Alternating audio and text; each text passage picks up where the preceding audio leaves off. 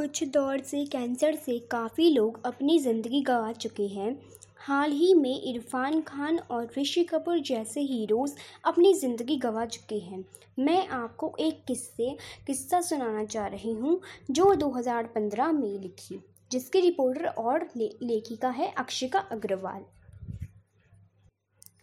Cancer से लड़ना ही अपने आप में जीत है। कैंसर जैसी बीमारी का नाम सुनते ही लोग डर जाते हैं, पर उतकों में असामान्य रूप से गठान उभरना कैंसर हो सकता है। इस बीमारी को अलग अलग श्रेणी में रखा जा सकता है। यह, ये श्रेणियाँ शरीर के भाग के अनुसार निर्भर करती है, जैसे कि कितने हैं प्रकार हड्डी में होने वाली गठन को बोन ट्यूमर कहते हैं।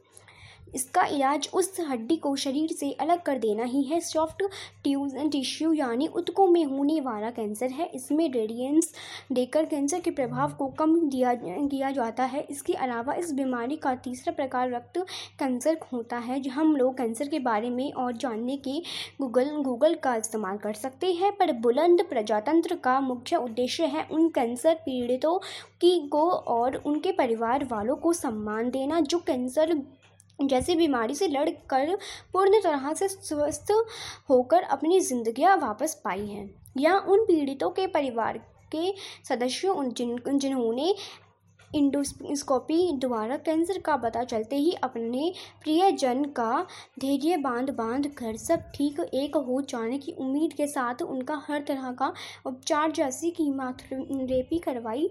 आइए संक्षिप्त में जाने कीमोथेरेपी के बारे में। कीमोथेरेपी कैंसर के अक्सर को काम, कम करने के लिए दी जाती है। उदाहरण के लिए, अगर कैंसर चौथी स्टेज पर हो तो यह थेरेपी इसे दूसरी स्टेज पर ले आती है। यह हर तरह के कैंसर में नहीं दी जा सकती। इसी तरह रेडियोथेरेपी शरीर में कैंसर के उत्कों को कम करने के लिए दी जाती है। बुलंद प्रजातंत्र ने एक ऐसी पापा की लाडली से बात की जिन्होंने अपने पिता पिता को कैंसर की वजह खो दिया। आइए जाने स्वर्गीय श्री मदनलाल गर्ग। 1946 से 2015 के बारे में उन, उनकी सुपुत्री श्रीमती अनुभूति गुप्ता की ज़ुबानी। बुलंद आपके पिताजी का कैंसर कब और कौन सी स्टेज पर पकड़ा गया? अनुभूति गुप्ता, पापा का कैंसर जुलाई 2015 में डिटेक्ट हुआ और वो थर्ड स्टेज पे थे। बुलंद, यह सुनकर आपकी और बाकी परिवार जानों की पहली भावनात्मक प्रतिक्रिया क्या थी? अनुभूति गुप्ता पहली बात, पापा की कैंसर वाली बात सिर्फ़ हमारे भाई को ही पता थी। उसे ये बात सबसे पहले पता चला था। उसने ये बात केवल मेरे पति एवं हमारे बड़े जीजा जी को बताई। फिर धीरे धीरे मेरे साथ साथ माँ और बाकी रिश्तेदारों को पता चल गया।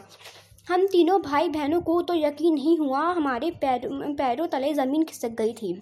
लेकिन भाई को हर, उस, डॉक्टर से नफ़रत होने लगी जहाँ जहाँ पर हम पापा को ले जाते और वो हमेशा हमसे एक ही बात कहते कि पापा के पास केवल तीन महीने शेष बचे हैं। वहाँ माँ की, माँ भी अंदर से बहुत टूट गई थी, परंतु ये उन्होंने जग ज़ाहिर नहीं होने दिया और सबको ये ही हौसला देती रही कि वो यानी पापा जल्द ही ठीक हो जाएँगी। रिश्तेदारों को पता लगने के बाद उनसे भी ना रहा गया। वह सब भी पापा मिलने आने, आना चाहते थे, परंतु पापा को हमने उन्हें, उनके शरीर में पल रहे कैंसर के बारे में नहीं बताया था। इस डर से कि पापा को सदमा लग जाए, इसलिए हमने सभी रिश्तेदारों को रोका, घर आने से रोका और ये डिसाइड किया कि कौन पापा को ये बताएगा कि उन्हें कैंसर है, बहुत भारी पल था, ये हम सब के लिए क्योंकि किसी में ये हिम्मत ना कि कोई कोई ये बात पापा को बता सके। तभी मेरे भाई रोहित गर्ग ने यह निर्णय लिया कि ये बात वो पापा को बताएगा। फिर एक संडे के दिन उसने पापा को बता दिया परंतु अचंभे की बात थी। जिस दिन हम, का हमें डर वैसे वैसा नहीं हुआ। पापा ने उसे बहुत ही पॉजिटिव लिया और कहा कि कोई नहीं अगर उन्हें ये जानलेवा बीमारी है तो इसका इलाज कराएँगे और सब ठीक हो जाएगा और वो बेहद साहस के साथ कीमोथेरेपी के लिए गए। बुलंद। कैंसर कैंसर डायरेक्ट होते अब आप सब परिवारों ने कैसे कैसे कोप अप किया? आपके पिता ने कैसे कोप अप किया? कैसे अपने आप अपने एक दूसरे को संभाला कितने हॉस्पिटल में आप लोग गए, कितने कीमोथेरेपी हुई, कित कीमोथेरेपी पे ले जाते हुए आप सबके दिल पे क्या बीती? अनुभूति। कैंसर के दौरान पापा का और हम सबका सबसे बड़ा स्तंभ बना मेरे भाई रोहित। पापा की सारी ज़िम्मेदारी उसने ले ली थी। पापा को हर हॉस्पिटल, चाहे वो गंगाराम बी एल के हो या मैक्स, हर जगह वो ही ले जाया करता। बस मैं एक ही हॉस्पिटल में गई थी। उसके बाद मेरी हिम्मत नहीं हुई अगली, अगले हॉस्पिटल जाने की। पापा रोहित के हाथों से खाते, दवा लेते और रोहित भी अपना सब काम छोड़ के पापा की सेवा में एक टांग पर खड़ा रहता रोहित मंदिर मंदिर जाता। माथा टेक कर पापा के लिए दुआएँ माँगता। मैं और मेरी दी तो बस उनकी बेटी होने का इतना ही फ़र्ज़ निभा पाई कि कभी किसी को पापा आगे टूटने नहीं दिया, ना ही खुद मैं, मेरी और मेरी बड़ी दीदी दीप्ति गुप्ता। कभी पापा मम्मी के सामने रोए। हमारी मम्मी भी रसोई में चुपकर रो ले रही थी। पापा को दर्द में देख, परंतु हमारे और पापा के सामने उनकी भी आँसू नम न हुई।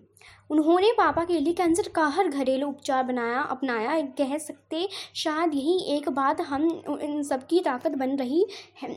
इस मुश्किलों, इस मुश्किल दिनों में इतने में मुझे मुंबई में एक वरिष्ठ डॉक्टर का पता चलता है जो कैंसर स्पेशलिस्ट है। मैं मुंबई लौटी और पापा रिपोर्ट्स दिखाई। इतने में इतने में पीछे से पापा की पहली पहली पहली कीमोपरेटी हुई कुछ दिन बाद तीन नवंबर को थाउज़ेंड फिफ्टीन में पापा का देहांत हो जाता और मेरे पापा के साथ सब कुछ, साथ कुछ और पल बिताने का अरमान, एक अरमान बनकर दिल में रह गया। बुलंद। एक आखिरी सवाल आप कुछ कहना चाहेंगे उन परिवारों से जिनके परिजनों को कैंसर है और वह, वो, वह भी लड़ रहे हैं। अनुभूति। हाँ जी। मैं बस इतना कह पाऊँगी, इस लड़ाई में सभी प्रिय जन एक साथ रहे। आँखें नम करके नहीं, एक मुस्कान के साथ अपने जिए। प्रिय जन को हिम्मत दे, चाहे फिर इस लड़ाई में पर कहलाए या मेरे पापा की तरह वारियर। बुलंद जी हाँ सही कहा।